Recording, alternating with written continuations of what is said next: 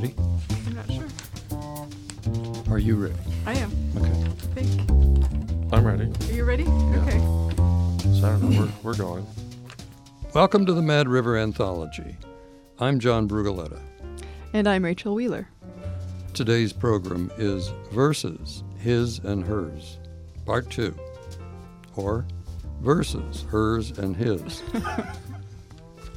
Rachel and I uh, thought we would do a program of poems by male and female poets, pairs of poems, one by a man, the other by a woman, uh, pretty much on the same subject, seeing how different and how similar the poems are coming from either sex. Loneliness is our next theme. Okay. This is by Conrad Aiken. Chance Meetings. In the mazes of loitering people, the watchful and furtive, the shadows of tree trunks and shadows of leaves, in the drowse of the sunlight among the low voices, I suddenly face you. Your dark eyes return for a space from her who was with you. They shine into mine with a sunlit desire. They say, and I love you. What star do you live on? They smile and then darken. And silent, I answer, You too. I have known you. I love you. And the shadows of tree trunks and the shadows of leaves interlace with low voices and footsteps and sunlight to divide us forever.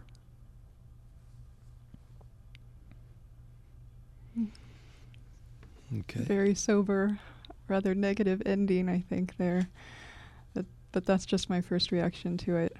Yeah. As opposed to the one I'm looking at, this is by Adrienne Rich called Song. You're wondering if I'm lonely. Okay, then yes, I'm lonely as a plane rides lonely and level on its radio beam, aiming across the Rockies for the blue strong isles of an airfield on the ocean. You want to ask, Am I lonely? Well, of course, lonely as a woman driving across country day after day, leaving behind mile after mile little towns she might have stopped and lived and died in, lonely. If I'm lonely, it must be the loneliness of waking first, of breathing dawn's first cold breath on the city, of being the one awake in a house wrapped in sleep. If I'm lonely, it's with the rowboat ice fast on the shore, in the last red light of the year that knows what it is, that knows it's neither ice nor mud nor winter light, but wood, with a gift for burning. How do you understand that last line? She's wood with a gift for burning. Mm-hmm. Is that positive or negative? Is she is she making light or is she dying? I've always interpreted that as a very positive image at the end, as if she does, as if her, her whole life is an incandescent uh, burning, and it may be seen as destructive on one hand, but um, that gift of burning, gift for burning, indicates that she's the wood, and once she reach, reaches the inspiration or whatever is going to spark the the flame, then it's a potentiality that's still to occur, and once it does, it will be a good thing. Hmm. I remember discovering this poem when I was in college and feeling very lonely, and I, I remember it spoke to me with this this sense of you know you're in college and you're not sure what's going on with your life, but it's nice to know that you are who you are, and you know Mhm. the potential to do something um, is still there, and that's that's how I see that at the end. I th- I think maybe this is the first pairing that does indicate maybe a gender difference, just ya? because she does refer to the woman in here as an image, and I almost wonder whether a, a man could have written this poem. What do you think? I don't see why not. You don't? No. I think a man could easily imagine himself as a rowboat ice fast on the shore Mm-hmm. in the wintertime, you know, stuck, immovable, against his will. hmm Uh, But do you Th- think it's okay for a man to to write about loneliness this way and in kind of a um, I, I, I, she's assuming that there's a, re- a reader or another who is asking her or the speaker um, whether she's lonely, and I don't think that's something we ask of men. I think That's if right. there are, are lone women, that's a more normal thing somehow. well, in support of that view, uh, your view, I think if we look at the at the Aiken poem that we paired with it as a masculine poem about loneliness, he never mentions the word. Right. The, and in fact, it is so subtle that I'm wondering if he's really is if he really is lonely. The speaker of the poem is. Mhm. But it seems to me that in order for the two people, the, he and the woman in the poem who lock eyes for a second, Mhm. in order for him to respond to her in that way, he must have been lonely. Mm. What But- else could could have caused that? Yeah, but it's very it's very hidden. Mhm. You have to really search for it. Yes, so it is. maybe it, it's a it's um, there's an obstacle toward expressing that. Yeah. It's not really acceptable. Well, I, I think it's interesting the way he, in the first stanza of three and a half lines, there are, they're in a park, but all of the images are darkness. Shadows of tree trunks, shadows of leaves, drowse of the sunlight among low voices. And then suddenly he faces her and she looks at him and they shine into mine with a sunlit desire. Now we're in the light images in the Mhm. second stanza. They say, and I love you, what star do you live on? That again is a light image. Mm-hmm. Smile, they smile, and then darken. And then we go into that last four, third stanza where um, we're back to the images of darkness mostly. Shadows of tree trunks, shadows of leaves, low voices, footsteps, but then sunlight to divide us forever. I think that must be a memory Hmm. of this moment because he's he's clearly remembered it Mm-hmm. if it happened. I Mhm. think it did. mm-hmm. Sounds like it did. So actually I think his poem's more positive than hers. okay. well, you may be right, but I think her her loneliness has developed into something like depression by the end of the poem. Because I, I read a gift for burning as an ironic use of the word gift. Hmm. Um, it's a gift for dying. Like Keats, she's half in love with death. Hmm. Yeah, it could be. I I read her answers to "Are you asking if I'm lonely?" and her interpretations of what lonely uh, loneliness is, and saying yes, I am this, I am this, I am this, as being kind of ironic statements of about what loneliness could be and how um, it's not necessarily um, a negative thing. You know, she. At least it's not com. I mean, it's not uncommon, is Mhm. it? Yeah. hmm Well, even though we differ on our interpretations of these two, I think we agree that it's a masculine feminine pair. It's at least with these, yeah. Yeah. It seems that way. So a common theme in poetry is love. And so going from loneliness to love, I have a, a sonnet by Edna St. Vincent Millay. Love is not all. It is not meat nor drink, nor slumber, nor a roof against the rain, nor yet a floating spar to men that sink and rise and sink and rise and sink again. Love cannot fill the thickened lung with breath, nor clean the blood, nor set the fractured bone. Yet many a man is making friends with death even as I speak, for lack of love alone. It well may be that in a difficult hour, pinned down by pain and moaning for release, or nagged by want past resolution's power, I might be driven to sell your love for peace, or trade the memory of this night for food. It well may be. I do not think I would. Okay. That's a very romantic poem. Here is one that I guess we could call romantic um, by Theodore Roethke. I knew a woman. I knew a woman lovely in her bones. When small birds sighed, she would sigh back at them. Ah, when she moved, she moved more ways than one.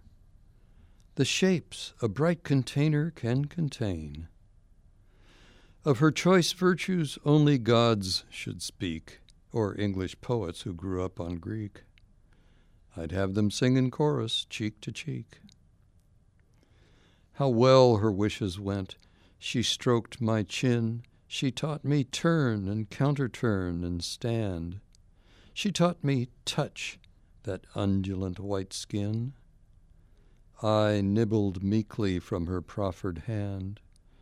She was the sickle, I, poor I, the rake, coming behind her for her pretty sake. But what prodigious mowing did we make!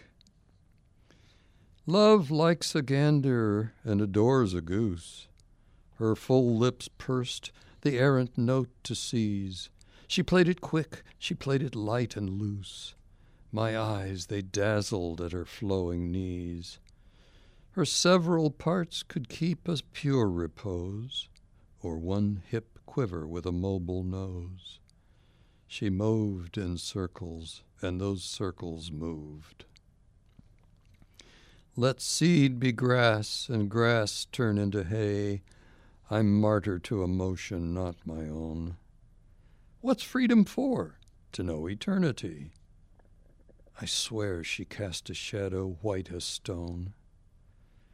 But who would count eternity in days? These old bones live to learn her wanton ways. I measure time by how a body sways.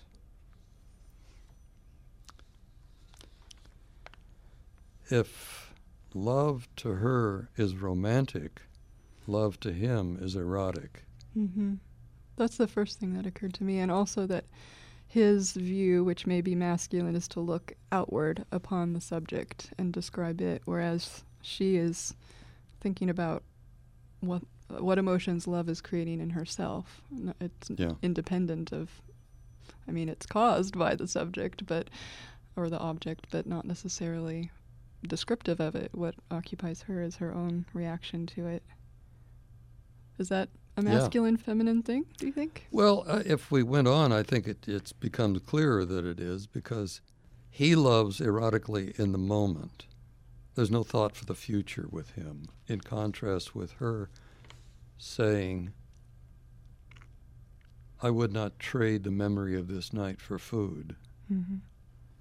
The memory of it, you know, she mm-hmm. remembers the night, not anything about his body, not anything about what happened. They, now, it's night, so uh, I suppose uh, she hints at sex, maybe, but even that could have been theater and dinner, mm-hmm. you know. Mm-hmm. But with him, it's it's absolutely inescapably sexual. Mm-hmm. So um, he's overawed by her attractiveness, and she's overawed by the romantic qualities of mm-hmm. the, the evening they spent together. I can't think of anything more contrasting male and female than that. oh, really? Yeah. yeah. I like that in her poem she refers to a man, though, um, as perhaps, you know, create, uh, you know, um, committing suicide while the poem is being read, and there's that's an interesting idea to draw into it that a man would be driven that far because of lack of love and how important love is. Yeah, yeah. Uh, whereas she says at the beginning, you know, very ironically, that it's not all these other things that it could be that are essential to our well-being, meat and drink, and all mm-hmm. these good things, but, mm-hmm. um, but still a man, not a woman. That's I think that's interesting that she chose that might have just been for the scansion, but I think it's more than that. Hmm. Hmm. Do you?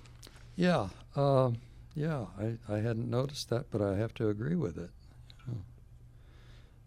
I think also that while he loves in the moment, she has a clear vision of what the future can bring, Mm-hmm.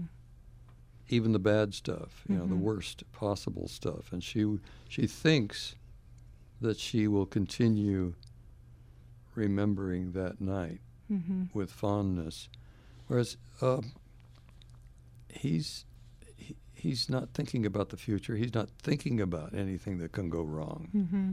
He's not going to give it time to go wrong because Mhm. he's probably be on to the next woman. Right.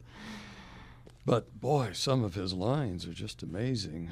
Uh, I swear she cast a shadow white as stone. I was, I was amazed by that when I read it as an undergraduate. It just boggled the cockles of my heart. Huh. Okay, what about gratitude? Gratitude. Um, Imperative by Scott Cairns. The thing to remember is how tentative all of this really is.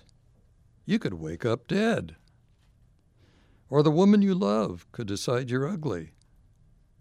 Maybe she'll finally give up trying to ignore the way you floss your teeth as you watch television.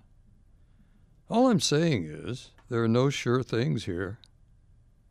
I mean, you'll probably wake up alive, and she'll probably keep putting off any actual decision about your looks. Could be she'll be glad your teeth are so clean. The morning could be full of all the love and kindness you need. Just don't go thinking you deserve any of it.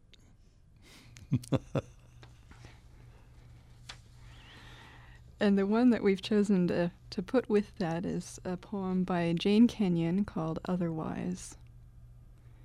I got out of bed on two strong legs. It might have been otherwise. I ate cereal, sweet milk, ripe, flawless peach. It might have been otherwise. I took the dog uphill to the birch wood. All morning I did the work I love. At noon I lay down with my mate. It might have been otherwise. We ate dinner together at a table with silver candlesticks. It might have been otherwise. I slept in a bed in a room with paintings on the walls and planned another day just like this day. But one day I know it will be otherwise. How did you happen to pick that poem by Jane Kenyon, Rachel? Well, it, it um, it's one of the ones um, that I really appreciate in her uh, of her work. It's um, a lot of poem poets write about gratitude and and the the things they're grateful for in life make good subjects for poems, of course. Um, but in here, it's very descriptive about her life, just the very simple things about eating cereal, about walking the dog. Um, very simple, and just that that repetitious phrase that comes in, the reminder, and that's something I think that we just don't pay attention to enough. I guess the constant reminder that we don't necessarily deserve. Well, in Scott Cairns' poem, actually, that comes out more. We don't deserve what we have, and here she's not necessarily talking about that and how merciful the good things in our lives are. But she is reminding herself that it won't always be like this, and um, it's kind of a poignant thing to interject into a poem that is about all these good things. Yeah, yeah. I like the the contrast between her gratitude, even though she knows it's it's going to end one day, Mm-hmm. her gratitude for it, and her appreciation of, as you say, those ordinary, everyday acts of life. Mm-hmm. Whereas with Cairns, Scott Cairns, he's talking about things that are disgusting. Um, you're ugly, or you floss your teeth as you watch television, Mm-hmm. and uh, or waking up dead the next or morning. waking up dead. Yeah, which is maybe it wasn't a cliche when he wrote it, but I think it was, and so it kind of pained me to read that line. But he resurrects it a little bit when he says you'll probably wake up alive mm-hmm. later. But um, his poem seems so negative about life, whereas hers seems so positive. Do you agree? I I guess that's a possibility. Um, but he he does say near the end, you know, that the morning might be. I mean, I'm paraphrasing.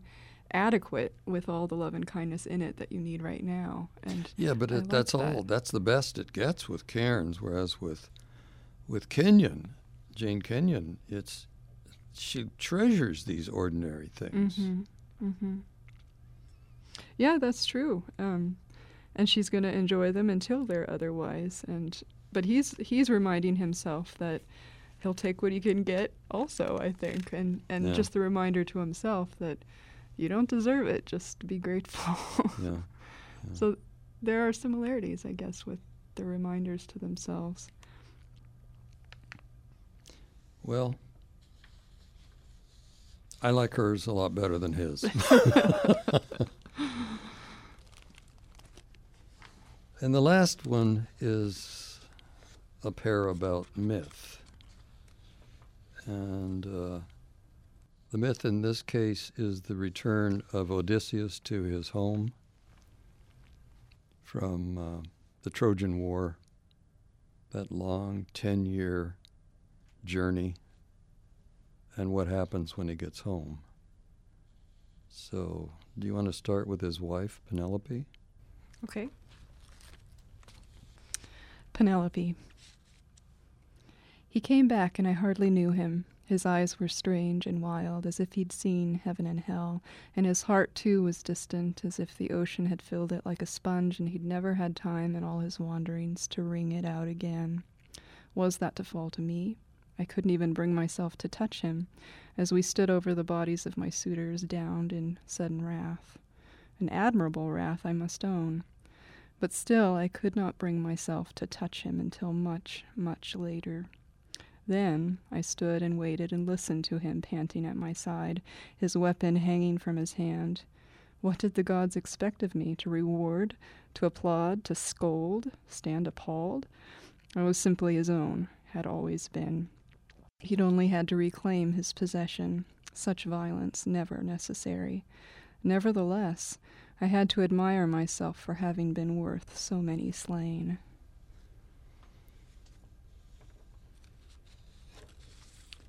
Now, that was in the voice of Penelope herself. The, the one about Odysseus is not in his voice, it's not a dramatic monologue, it's about him. Return of the rightful ruler. Like every king who leaves his realm for years, many of his subjects, no matter how kindly he had treated them, begin to live only for the appetites of the present food, sex, and political power. It was fortunate then that Odysseus was a clever man, a man of many choices, returning home to Ithaca in so deep a disguise that even he was not sure of the shore on which he was washed up by the Mediterranean's wind and waves. But his wisdom alerted him, and he went, disguised as a weakling beggar, to the hut of his own swineherd, one of the few holdouts, loyal to his master's principles of hospitality despite his ignorance. The goatherd proved his opposite, a man who loved inflicting pain. These are the ways of a kingdom left unruled by wisdom. And then the great bow, left unstrung for so long. The question was, Can you string and shoot my bow? And when the time came, the great bow in the king's hands cut a swath through the rapacious and malevolent men who wanted his bride. She, who still dwelled in the edifice of his making, wished to make her theirs, and through her to rule and have the knees of many crook to their frown. The floor was blood enough almost for waves, and the ignorant old woman let out a cry of victory, but he quieted her. For these had been his people, evil though they had become, ruining themselves, and even in their evil he loved them and mourned. Then the confrontation with his bride, now become rigid in her loyalty to him, so rigid that even he, now before her, did not excite her immediate love. The proof of his identity was simple. Was he the one who laid the foundations of their marriage bed, rooted, as it turned out to be, in the world? He was. And with that, they spent the coming night in storytelling and love, a perfect match, so near the ideal that it seems now and then the human race dreams almost accurately of even the most secret of things, only whispered and muttered by oracles. Well, that's a different set of poems because you and I wrote those poems, right? Exactly, and we kind of knew what we were doing. So, at least in mine, I purposely pulled out maybe a a, a cliched woman's response um, to to what happened in that myth, what a, a, woman would not be necessarily thinking about the connection, the returned husband necessarily, but admiring herself for what had happened, and that was intentional, at least on my part. Mm-hmm. Um, but in yours, you chose not to write in Odysseus's voice. Mm-hmm. So, but it's so I don't know how the gender necessarily enters into that one. The narrator isn't either necessarily.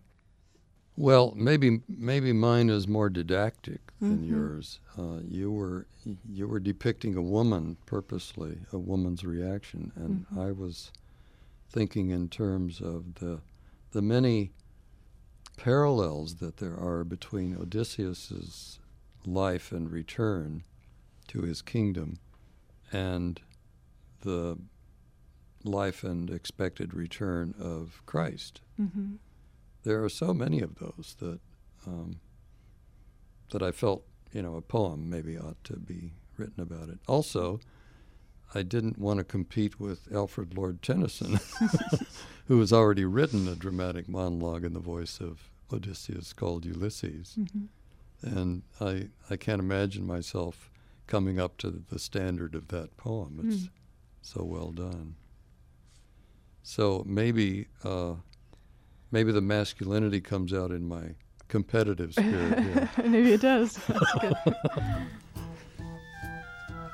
You've been listening to the Mad River Anthology. The engineer was Tim Ayers with assistance from Nicole Reed. I'm Rachel Wheeler. And I'm John Brugaletta. If you have questions or comments about this program, please call our listener comment line at 826 6089. On our blog, an online archive of past programs can be found at madriveranthology.wordpress.com. The show is also available in iTunes. The Mad River Anthology airs the second and fourth Sundays of the month at 10 p.m. and is produced for KHSU located at Humboldt State University in Arcata, California.